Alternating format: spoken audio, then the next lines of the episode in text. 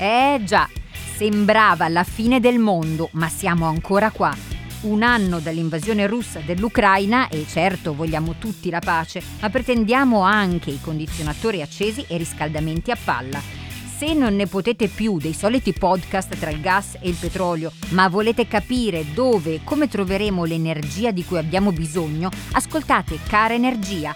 Qui c'è tutto quello che sta accadendo nel mondo dell'energia, raccontato da Sabrina Scampini e Chicco Testa. Beh, veramente raccontato da Chicco Testa e Sabrina Scampini. Mettiamo le cose al loro posto, eh? Ma scordatelo!